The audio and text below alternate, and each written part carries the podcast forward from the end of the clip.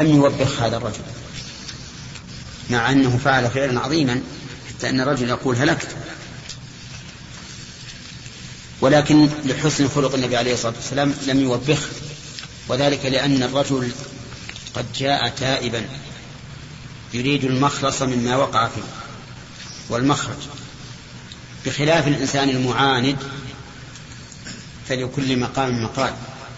وكل إنسان يعامل بحسب حاله وفيه دليل على أن الكفارة تسقط عن العاجز عنها. وهذا هو الصحيح. لأن النبي صلى الله عليه وسلم لم يذكر لهذا الرجل أن الكفارة بقيت في ذمته. قال بعض العلماء بل في هذا الحديث دليل على أن الكفارة لا تسقط عن العاجز. وذلك لأن الرجل قال لا أستطيع أن أطعم ستين مسكينا فلما جيء بالتمر قال خذه فتصدق به. ولكن في هذا نظر. وذلك لأن هذا التمر جاء في نفس الحال يعني في نفس القضية. فلو أن إنسانا مثلا حينما فعل شيئا يوجب المال لم يكن عنده مال حين فعله لكنه في نفس الوقت جاءه المال فهنا نقول يجب عليك أن تتصدق بما يلزمك. فإذا قال قائل هل تحددون هذا بيوم أو يومين أو ثلاثة أو شهر أو شهرين؟ فالجواب على, على ذلك أن نقول لا نحدده لأن التحديد يحتاج إلى إيش؟ إلى دليل. ولكن نقول ما جرت بالعرف. يعني إذا كان في نفس المكان فهذا يلزمه طيب فإذا فالصحيح أن هذا الحديث يدل على أن العاجز عن الكفارة حين وجوبها تسقط عنه ولا تبقى في ذمته. وهذا الذي قلناه لا شك أنه وظاهر الحديث ويؤيده العمومات الدالة على أنه لا واجب مع مع العجز وفي هذا دليل على جواز الضحك من ذوي الهيئات والشرف والسيادة وأن الضحك لا يعد مخالفا للمروءة. ولكن يجب أن نعلم أن أكثر ضحك الرسول عليه الصلاة والسلام التبسم. ولم يحفظ عنه أنه قهقه. أما ما يفعله بعض الناس إذا ضحك قهقه حتى تكاد السقوف التي فوق تسقط منه فهذا لا شك أنه خلاف المروءة. لكن الضحك المعتاد الذي يدل على انبساط الإنسان وانشراح صدره هذا أمر محمود يحمد عليه الإنسان. ولهذا لما أخبر النبي عليه الصلاة والسلام أن الله تعالى يضحك في حديث في رزين العقيلي قال يا رسول الله أو يضحك ربنا؟ قال نعم. قال لن نعدم من رب يضحك خيرا. يعني أن الذي يضحك هو الذي يؤمل فيه ويرجى فيه الخير. نعم شوف الشاهد من الحديث. وجه إدخال المؤلف الكلام آه هذا الحديث في الباب. ذكر فيه حديث أبي هريرة قوله باب من أعان المعسر في الكفارة لا قبله قبله الباب اللي قبله باب متى تجب الكفارة على الغني والفقير؟ وقول الله تعالى قد فرض الله لكم تحلة أيمانكم إلى قوله العليم الحكيم. كذا لأبي ذر ولغيره باب قول الله تعالى قد فرض الله لكم وساقوا الآية وبعدها. قال ابن المنير مقصوده أن المنير. ابن المنير. نعم. قال ابن المنير مقصوده أن أن ينبه على أن الكفارة إنما تجب إنما تجب بالحنث كما أن كفارة المواقع المواقع إنما تجب باقتحام الذنب. وأشار إلى أن الفقير لا يسقط لا يسقط عنه إيجاب الكفارة لأن النبي صلى الله عليه وسلم علم فقره وأعطاه مع ذلك ما يكفر به كما لو أعطى الفقير ما يقضي به دينه. قال ولعله كما, نب كما نبه على احتجاج الكوفيين بالفدية نبه هنا على ما احتج به من خالفهم من إلحاقها بكفارة المواقع وأنه مد لكل مسكين. نعم. خلاص؟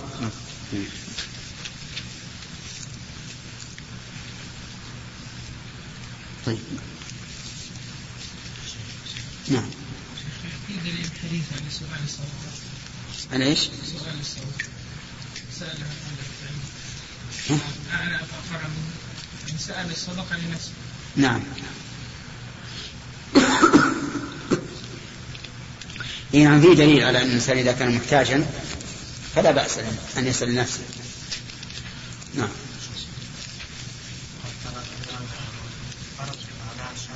شرع.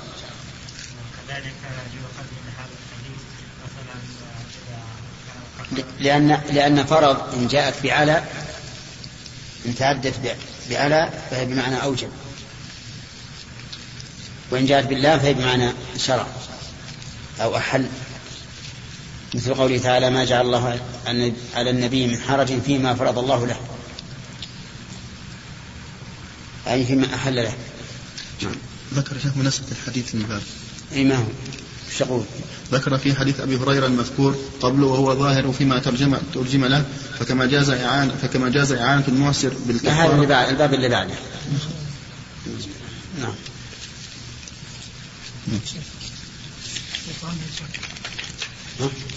أخذنا ثلاثة نعم الإطعام يا شيخ نوصف ما- يطعم ال- إيش؟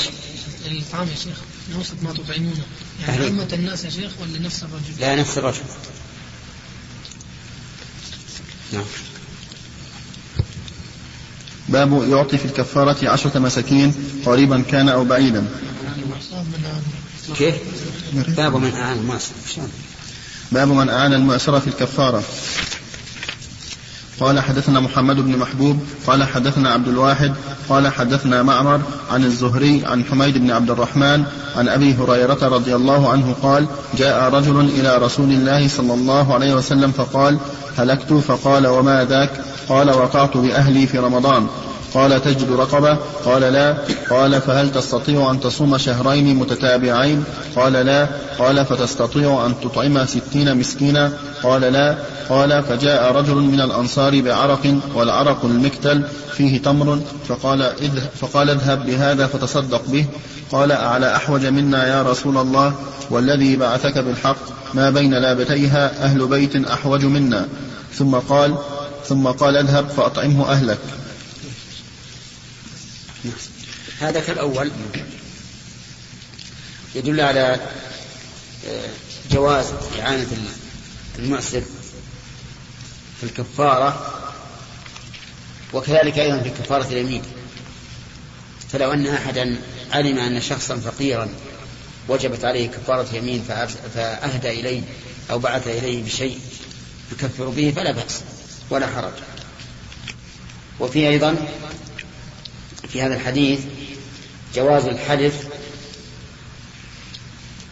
بدون استحلاف لأن الرجل قال والذي بعثك بالحق.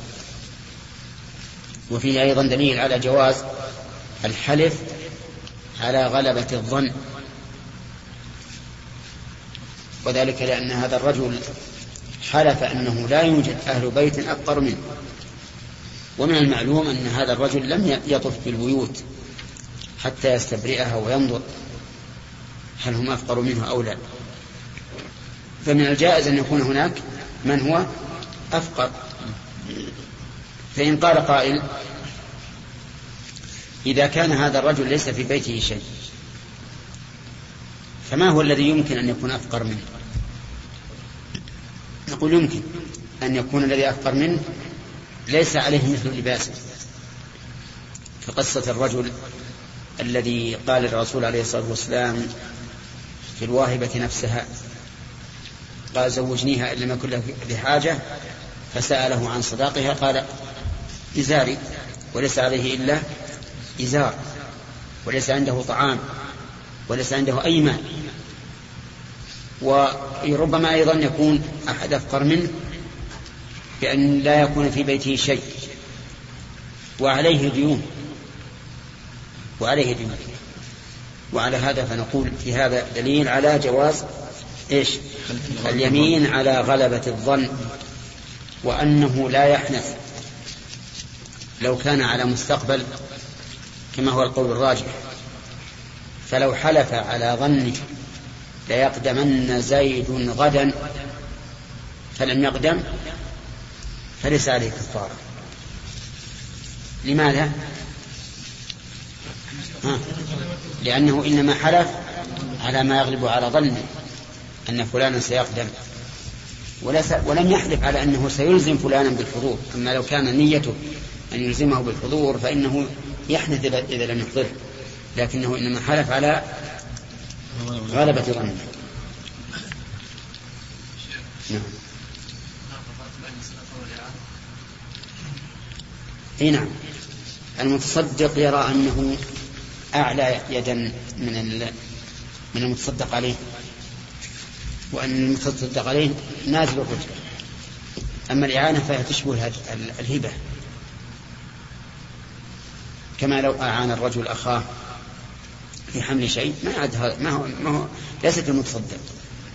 فالصدقه يكون المصدق عليه أدنى حالا من الذي اعين شيخ. نعم.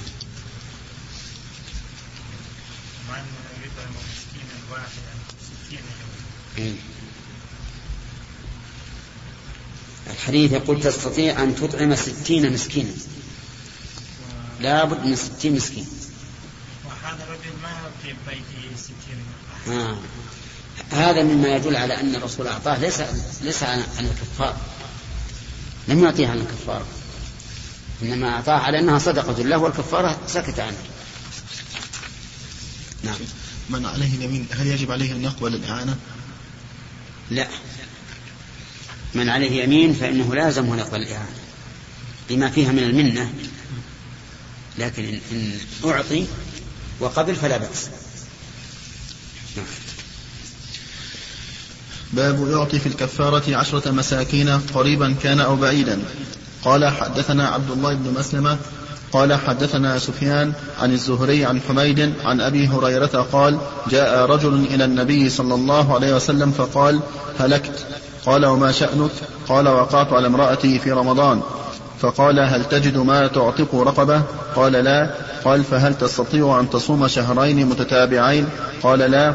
قال فهل تستطيع أن تطعم ستين مسكينا؟ قال لا أجد. فأتي النبي صلى الله عليه وسلم بعرق فيه تمر فقال خذ هذا فتصدق به. فقال أعلى أفقر منا؟ ما بين لابتيها أفقر منا. ثم قال خذه فأطعمه أهلك. باب الآن تجدون أن ألفاظ الحديث مختلفة. والراوي واحد وهو أبو هريرة رضي الله عنه. وسبب هذا الاختلاف صليت ركعتين. سبب هذا الاختلاف هو أن الرواة يروون الأحاديث بالمعنى.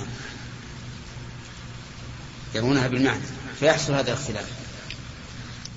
ومن المعلوم أن الأحاديث الواردة عن النبي عليه الصلاة والسلام تروى بالمعنى إلا ما كان متعبدا بلفظه يعني بمعنى أنه مشروع على هذا الوجه فإن ال... فإنهم يرونه بلفظه مثل ألفاظ التشهد والتعوذ من عذاب جهنم ومن عذاب القبر على أيضا فيها اختلاف في ألفاظها.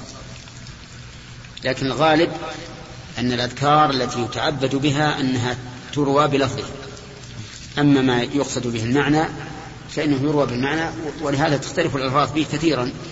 فلو قال قائل مثل حديث أبي هريرة الآن يروى على عدة أوجه. ألا يمكن أن نعد هذا اضطرابا في الحديث يوجب ضعفه؟ الجواب لا. لأن هذا الاختلاف لا يختلف به المعنى. كلهم يرونه بالمعنى. معلوم أن الإنسان لا يمكن أن يضبط كل ما يسمعه من غيره. لا يمكن أن يضبطه بلفظه ولكن يقرأه بالمعنى. نعم. شيخ هل يقال أن الرجل إذا وجد طعام ستين مسكين وعنده طعام مسكين يطعم المسكين تصل الكفارة كيف؟ الرجل إذا عليه طعام ستين مسكين نعم. وجد طعام مسكين المسكين يعني ما وجد ما لم يجد إلا مسكينا واحدا. لا هو ما وجد إلا طعام مسكين. آه. ما تصلح. هذا ما وجد. لابد يجد ستين مسكينا طعام ستين مسكينا يعني لو وجد خمسين لو كان عنده من الإطعام ما يكفي لخمسين سقط عنه الوجوب وانتقل إلى الصوم. إذا كان إذا كان يصوم. نعم. هذا رجل النبي صلى الله عليه وسلم أمره أن يجلس. حتى جاء هذا إيه يحتمل أن الرسول عليه الصلاة والسلام قد علم بأن هذا الأنصاري سيأتي بتمر يحتمل أنه ما علم. مو اهون من انه نعم. أهون من أنه ما يطعم أحد يعني القسط عن الكفار. أخف. يعني. ولا شك إنه أهون. قد يقال بعد قد يقال يطعم الموجود الآن وربما يأتيه رزق ويطعم الباقي. إذا قلنا بأنها لا تصح نعم.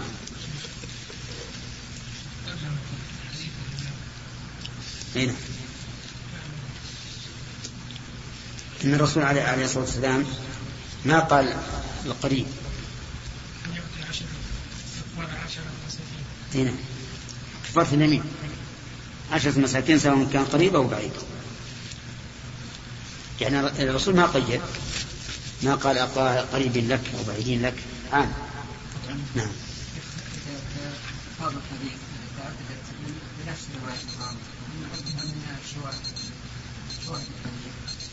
لا هو حديث واحد القصة واحدة. الشواهد يأتي يشهد له بالمعنى لكن في قصة أخرى. باب صاع المدينة ومد النبي صلى الله عليه وسلم وبركته وما توارث أهل المدينة من ذلك قرنا بعد قرن. قال حدثنا عثمان بن أبي شيبة قال حدثنا القاسم بن, ما بن مالك المزني قال حدثنا الجعيد بن عبد الرحمن عن السائب بن يزيد قال كان الصاع على عهد النبي صلى الله عليه وسلم مدا وثلثا وثلثا بمدكم اليوم فزيد, فزيد فيه في زمن عمر بن عبد العزيز. قال حدثنا منذر بن الوليد الجرودي قال حدثنا أبو قتيبة وهو سلم قال حدثنا مالك عن نافع قال كان ابن عمر يعطي زكاة رمضان بمد النبي صلى الله عليه وسلم المد الأول وفي كفارة اليمين بمد النبي صلى الله عليه وسلم. قال أبو قتيبة قال لنا مالك مدنا, مدنا أعظم من مدكم ولا نرى الفضل إلا في مد النبي صلى الله عليه وسلم. وقال لي مالك لو جاءكم أمير فضرب مدا أصغر من مد النبي صلى الله عليه وسلم بأي شيء كنتم تعطون قلت كنا نعطي بمد النبي صلى الله عليه وسلم. قال أفلا ترى أن الأمر إنما يعود إلى مد النبي صلى الله عليه وسلم؟ قال حدثنا عبد الله بن يوسف قال أخبرنا مالك عن إسحاق بن عبد الله بن أبي طلحة عن أنس بن مالك أن رسول الله صلى الله عليه وسلم قال اللهم بارك لهم في مكيالهم وصاعهم ومدهم. نعم. يمكن شرح.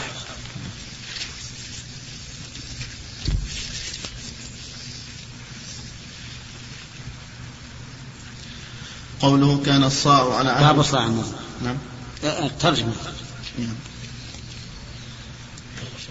باب صاع باب باب صاع المدينة ومد النبي صلى الله عليه وسلم وبركته وما توارث أهل المدينة من ذلك قرنا بعد قرن.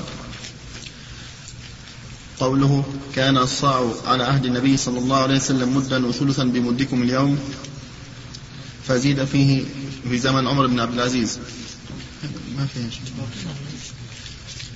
قول باب قوله باب صاع المدينة ومد النبي صلى الله عليه وسلم وبركته أشار في الترجمة إلى وجوب الإخراج في الواجبات بصاع أهل المدينة لأن التشريع وقع على ذلك أولا وأكد ذلك بدعاء النبي صلى وأكد ذلك بدعاء النبي صلى الله عليه وسلم لهم بالبركة في ذلك.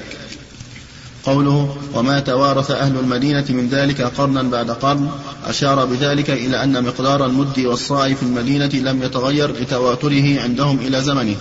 وبهذا احتج مالك على أبي يوسف في القصة المشهورة بينهما فرجع أبو يوسف عن قول الكوفيين في قدر الصاع إلى قول أهل المدينة ثم ذكر في الباب ثلاثة حديث الأول حديث السائب بن يزيد قوله كان الصاع على عهد النبي صلى الله عليه وسلم مدا وثلثا بمدكم اليوم فزيد فيه في زمن عمر بن عبد العزيز. قال ابن بطال هذا يدل على أن مدهم حين, حد حين, حين حدث به السائب كان أربعة أرطال فإذا زيد عليه ثلثه وهو رطل وثلث قام منه خمسة أرطال وثلث وهو الصاع بدليل أن مده صلى الله عليه وسلم رطل وثلث وصاعه أربعة أمداد ثم قال مقدار ما زيد فيه في زمن عمر بن عبد العزيز لا نعلمه. وإنما الحديث يدل على أن مدهم ثلاثة, ثلاثة أمداد بمده. انتهى. ومن لازم ما قال أن يكون صاعهم ستة عشر, ستة عشر رطلا لكن لعله لم يعلم مقدار الرطل عندهم إذ ذاك وقد تقدم في باب الوضوء بالمد من كتاب الطهارة بيان الاختلاف في مقدار المد والصاع ومن فرق بين الماء وغيره من المكيالات فخص صاع الماء بكونه ثمانية أرطال ومد ومده برطلين فقصر الخلاف فقصر الخلاف على غير الماء من المكيالات. الحديث الثاني من المكيلات. من المكيلات. الحديث الثاني قوله حدثنا أبو قتيبة وهو سلم بفتح المهملة وسكون اللام وفي رواية الدرقطني من وجه آخر عن المنذر حدثنا أبو قتيبة سلم بن قتيبة.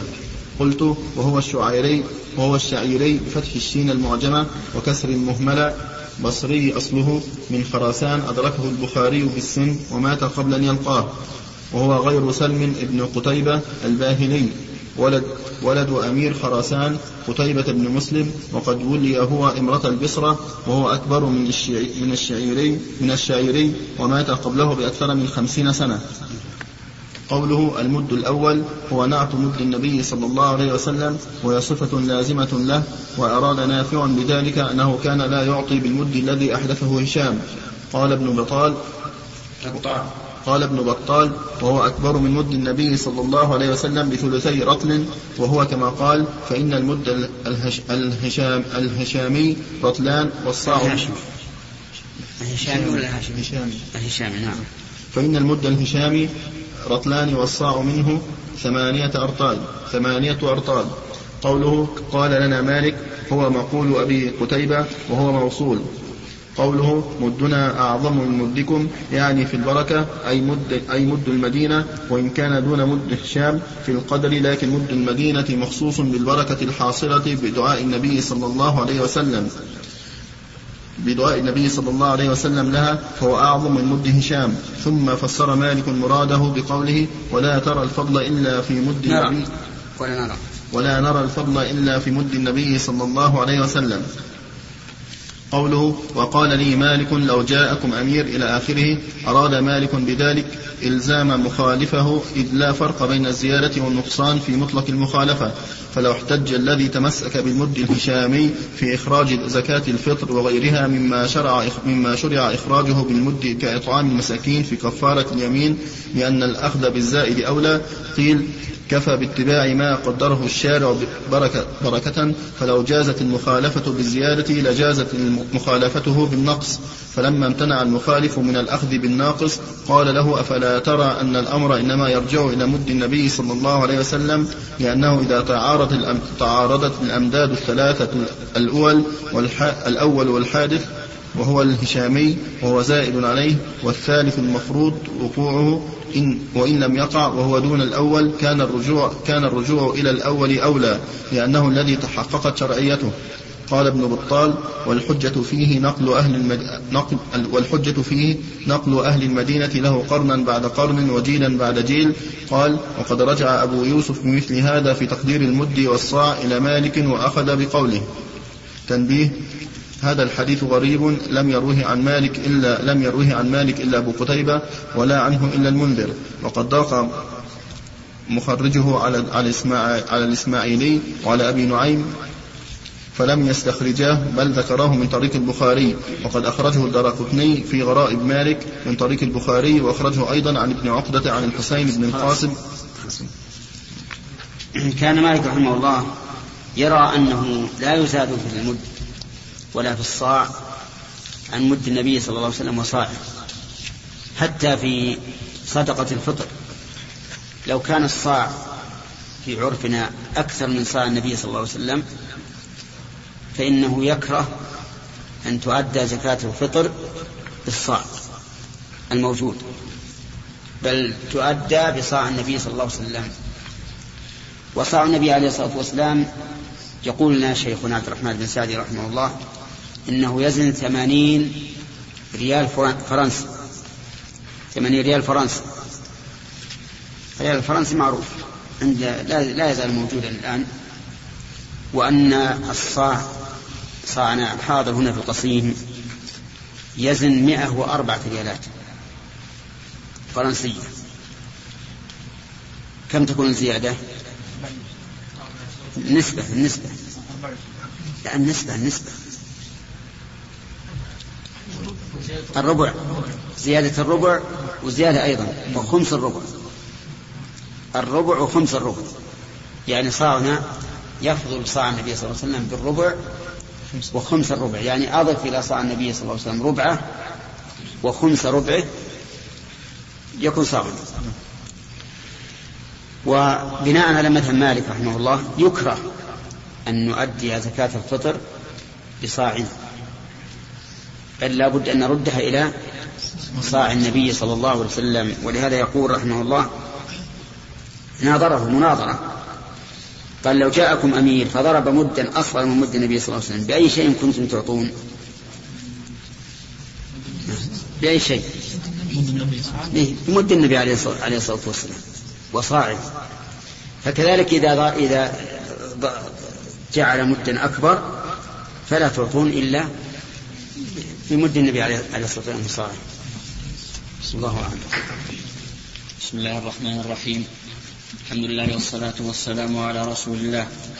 قال البخاري رحمه الله تعالى باب صاع باب صاع المدينة ومد النبي صلى الله عليه وسلم وبركته وما توارث أهل المدينة من ذلك قرنا بعد قرن. حدثنا عثمان بن أبي شيبة.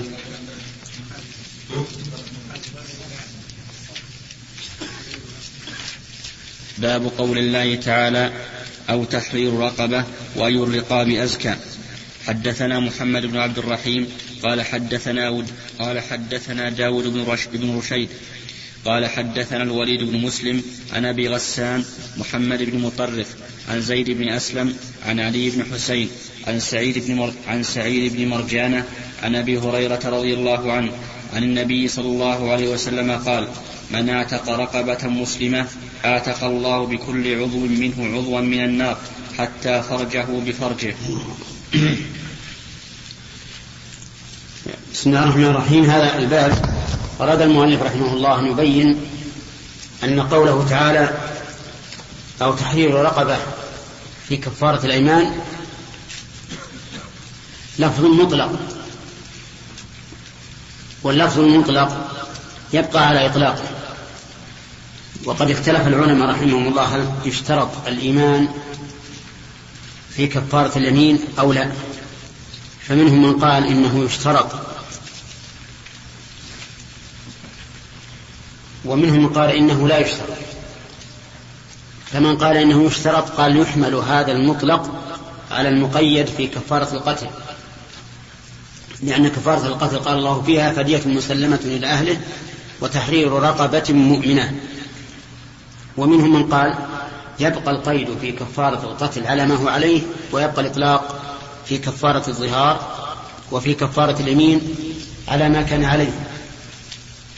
وعلل هذا بأن كفارة القتل كفارة في ذنب أشد وأعظم. فإن قتل النفس أعظم من انتهاك أعظم من الحنث في اليمين وأعظم من الظهار.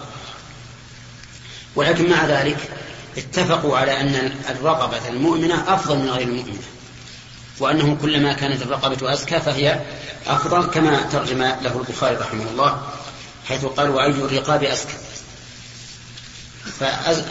فالرقاب أزكاها أقواها إيمانا بالله وأنفسها عند أهلها وأغلاها ثمنا لأن المؤمنة كانت أزكى كانت أزكى لوصف قام فيها وهو الإيمان والتي هي أغلى وأنفس عند أهلها لوصف في غيرها وهو المال.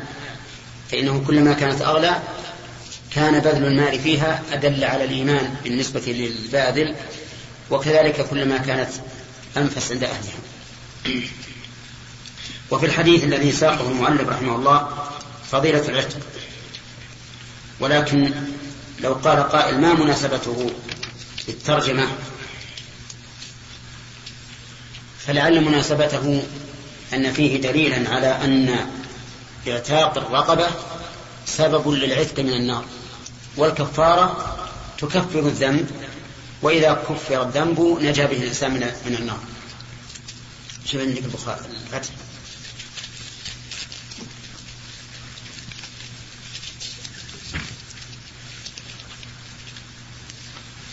قوله باب قول, قول الله عز وجل أو تحرير رقبة يشير إلى أن الرقبة في, في آية كفارة اليمين مطلقة بخلاف آية كفارة القتل فإنها قيدت بالإيمان.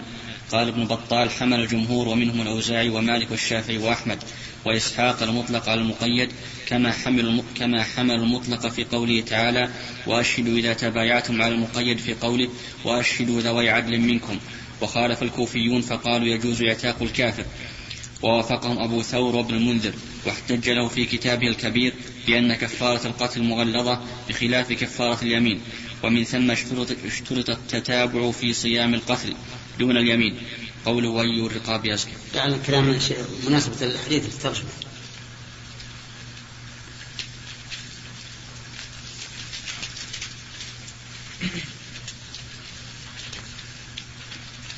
عندك القصة يذكر شيء بالعادة يذكر في آخر الحديث. تقول سبق في أوائل العتق. بس.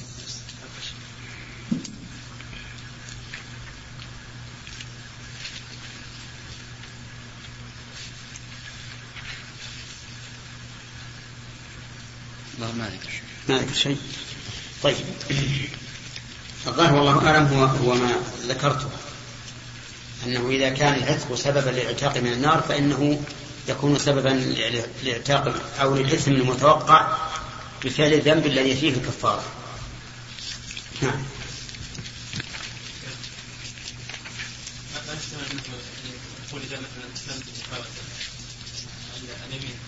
الافضل افضل من المساكين بس الحديث مو ما يدل على هذا الحديث يدل على فضيلة العتق فقط إنما لا شك أن العتق أفضل من الإطعام وأفضل من من الكسوة وأن الآية فيها البداء بالأسهل فالأسهل. ما يكون هذا مقصود من؟ مقصود المخالف؟ ما أظن. نعم. ما يكون مناسب لقول نقبل مسلمة اشتراط المسلمة يمكن يمكن قد يقول أي لقاب أزكى لا شك أن المسلمة أزكى من غيرها هذا أيضا وجه آخر نعم.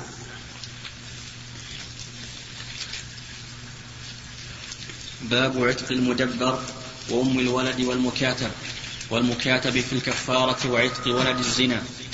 وقال طاووس يجزئ المدبر وأم الولد. حدثنا أبو النعمان قال حدثنا حماد بن زيد عن عمرو عن جابر أن أن رجلا من الأنصار دبر مملوكا له ولم يكن له مال غيره.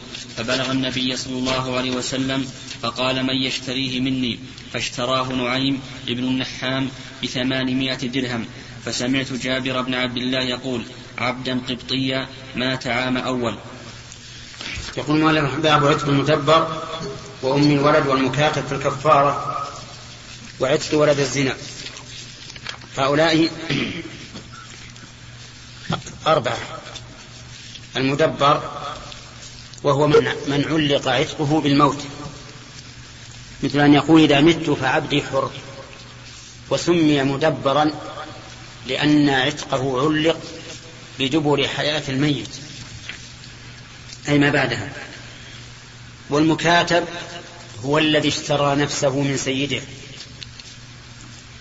وأم الولد هي التي أتت من سيدها بولد قد تبين فيه خلق الإنسان. وولد الزنا هو ولد الأمة التي زني بها لأن ولد الزنا ليس له أب. يعني فهل فهل يصح عتقهم؟ والجواب أن ذلك أنه يصح يصح عتق المدبر لأنه فيه تعجيل للعتق والمكاتب كذلك لأن فيه تعجيلا. وأم الولد وولد الزنا. نعم. أما الحديث ففيه دليل على أن الدين مقدم على العتق في التدبير وأن الإنسان إذا دبر عبده وكان عليه دين فإنه يباع العبد ويوفى الدين. ولا يقال إن العتق قوي السراية والنفوذ لأن العتق تطوع ووفاء الدين واجب ولهذا كان القول الراجح أن من عليه دين واجب فإنه لا يجوز له أن يتبرع بشيء من ماله لا صدقة ولا هدية ولا وقفا إلا بعد أن يقضي دينه. وذلك لأن الدين واجب وما سواه تطوع نعم. نعم. نعم. وربما يقال الشيء القليل يتسامح فيه لأن صاحب الدين يسمح فيه في الغالب. وقد يقال إننا إذا سمحنا بالقليل وتصدق اليوم بريال مثلا قال إنه قليل وغدا بريال صار يتجمع عليه كثير. فالأولى سد الباب. ويقال أنت إذا كنت تريد التقرب إلى الله فإن وفاء الدين أحب إلى الله عز وجل من الصدقة لأنه ما تقرب أحد إلى الله بشيء أحب إليه مما افترض عليه. ووفاء الدين واجب. نعم الذي عليه الدين عنده لأن عنده بعض المال هل يجوز له أن يأخذ شيء بالترفه أو يجب عليه أن يقتصر على الحاجة؟ الذي أرى الذي أرى أنه لا يترفع ما دام الدين ما دام المال الذي في يده لا يقابل الدين. أما إذا كان يقابل الدين فالأمر سهل.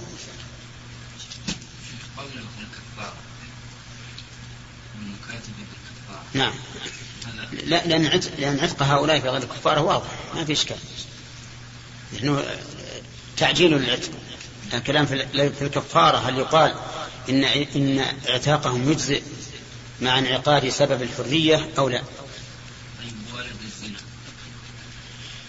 إيه مثل مثله يعني قد يقول إنه لما كان هذا ناشئا عن عن وطن حرام فإنه لا لا, لا يجزي. نعم. باب إذا اعتق عبدا بينه وبين آخر باب إذا باب إذا اعتق في الكفارة لمن يكون ولاؤه نعم. مقدم هذا. إيه إيش هذا نسخة باب إذا اعتق في الكفارة لمن يكون ولاؤه. حدثنا سليمان بن حرب قال حدثنا شعبة عن الحكم عن إبراهيم عن الأسود عن عائشة رضي الله عنها أنها أرادت أن تشتري بريرة فاشترطوا عليها الولاء فذكرت ذلك للنبي صلى الله عليه وسلم. فقال اشتريها إنما الولاء لمن أعتق. نعم. إذا أعتق في الكفارة لمن يكون الولاء هل يكون له أو يكون للفقراء؟ لأنهم هم أهل الكفارات أو يكون لبيت المال؟ والمسألة فيها خلاف بين العلماء. فمنهم من قال إن الذي يعتق في الكفارة والزكاة يكون ولاؤه لبيت المال أو لمستحق هذا هذا الشيء؟ إن كان في في زكاة فهو لمستحق الزكاة. إن كان في كفارة فهو للفقراء. الولاء. ومن العلماء من يقول الولاء لمن أعتق مطلقا. ولو في كفارة. ولو في نعم ولو في كفارة أو في أي شيء كان. فإنه يكون ولاؤه لمن أعتقه. والولاء هو العصوبة. التي تكون على المعتق. وقد يكون المال الذي يخلفه هذا العتيق مالا كثيرا. ربما يتجر هذا العتيق إذا عتق ويكسب أموالا كثيرة تبلغ الملايين. المشهور من مذهب الحنابلة رحمه الله أن الولاء, أن الولاء لمن أعتق مطلقا لعموم الحديث. إنما الولاء لمن أعتق.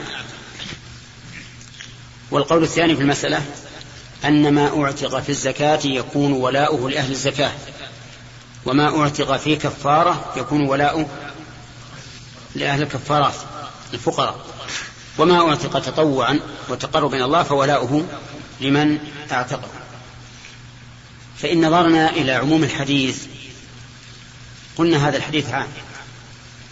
وأكثر الذين يعتقون إنما يعتقون في كفارة أو زكاة. وإذا نظرنا إلى المعنى وأنه كيف يعود تعود ثمرة زكاته وكفارته عليه قلنا ينبغي أن نجعل الولاء فيما أعتق بكفارة للفقراء والولاء فيما أعتق بزكاة لأهل الزكاة وهذا أحوط. القول الثاني هذا أحوط نعم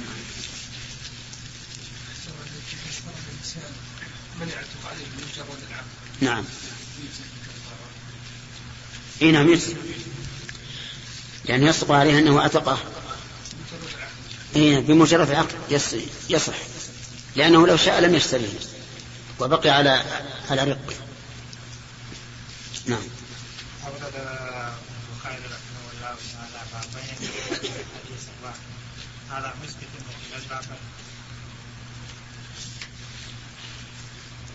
الباب الأول لعل البخاري رحمه الله لم يجد حديثا على شرطه فأشار إليه إشارة. يمكن نبه عليه الحافظ يقول قوله باب إذا عتق عبدا بينه وبين آخر أي في الكفارة. ثبتت هذه الترجمة للمستمل وحده بغير حديث فكأن المصنف أراد أن يثبت فيها حديث الباب الذي بعده من وجه آخر فلم يتفق أو تردد في الترجمتين فاقتصر الأكثر على الترجمة التي تلي هذه. وكتب المستمل الترجمتين احتياطا والحديث في الباب الذي يليه صالح لهما بضرب من التأويل وجمع أبو نعيم الترجمتين في باب واحد. انتهى بس. فقط. نعم. العين؟ تشول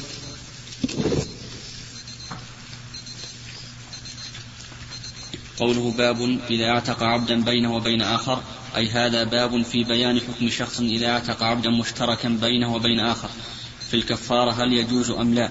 ولكن لم يذكر فيه حديثا قال الكرماني قالوا إن البخاري ترجم الأبواب بين ترجمة قال قالوا قالوا إن البخاري ترجم الأبواب بين ترجمة وترجمة ليلحق الحديث بها فلم يجد حديثا بشرطه بشرط يناسبها أو لم يفي عمره. أو لم يفي عمره بذلك. وقيل بل أشار به إلى أن ما نقل فيه من الأحاديث ليست بشرطه. وقال بعضهم ثبتت هذه الترجمة للمستمل وحده بغير حديث فكأن المصنف أراد أن يكتب حديث الباب الذي بعده من وجه آخر فلم يتفق له أو تردد في الترجمتين فاقتصر الأكثر على الترجمة التي تلي هذه. وكتب المستمل الترجمتين احتياطا. والحديث الذي في والحديث قال بعضهم يريد ابن حجر أن هذا كلام ابن حجر بعينه نعم. والحديث الذي في الباب الذي يليه صالح لهما بضرب من التأويل. انتهى. قلت هذا الذي ذكره كله تخمين وحسبان. أما الوجه الأول مما قاله الكرماني فليس بسديد لأن الظاهر أنه كان لا يكتب ترجمة إلا بعد وقوفه على حديث يناسبها وأما الوجه الثاني فكذلك. وأما الوجه الثالث فأبعد من الوجهين الأولين لأن الإشارة تكون للحاضر فكيف يطلع الناظر فيها على أنها هنا أحاديث ليست بشرطه وأما الذي قال بعضهم إن المستملي كتب الترجمتين احتياطا فأي احتياط فيه؟ وما وجه هذا الاحتياط؟ يعني لو ترك الترجمة التي هي بلا حديث لكان يرتكب إثما حتى ذكر احتياطا. وأما قوله والحديث الذي في الباب الذي يليه إلى آخره فليس بم فليس بم فليس بموجه أصلا. ولا صالح لما ذكره لأن الولاء لمن أعتق فالعبد الذي اعتقه له ولاؤه له ولاؤه أيضا له وله أيضا له. فأين الاشتراك بين الاثنين في هذا؟ غاية في هذا غاية ما في الباب غاية ما في الباب. إذا اعتق عبدا بينه وبين آخر عن الكفارة فإنه إن كان موسرا أجزاه ويضمن لشريكه حصته وإن كان موسرا لم, لم يجزه وهو قول أبي, يوسف ومحمد والشافعي وأبي ثور وعند أبي حنيفة لا يجزيه عن الكفارة مطلقة. والصواب أن يقال إن هذه الترجمة ليس لها وضع ليس لها وضع من البخاري ولهذا لم تثبت عند غير المستملي. من الرواة ومع هذا في ثبوتها عنده نظر والله أعلم بالصواب.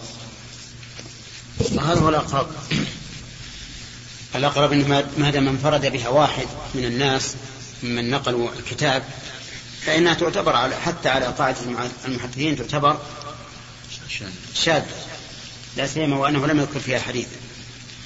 وأما العبد المشترك فهذا أيضا في خلاف بين العلماء. إذا كان عند الإنسان نصف عبدين وعليه رقبة فهل يجزى أن يعتق نصف أن يعتق نصيبه من هذا العبد ونصيبه من هذا العبد؟ يرى بعض العلماء أنه لا يجزئ. ويرى آخرون التفصيل الذي أشار إليه العيني وهو أنه إن كان غنيا أجزى لأنه إذا أعتق ما يملكه من العبد وهو غني سرى العتق إلى جميع العبد وألزم بدفع قيمة نصيب شريك بهذا الشريط أحبابنا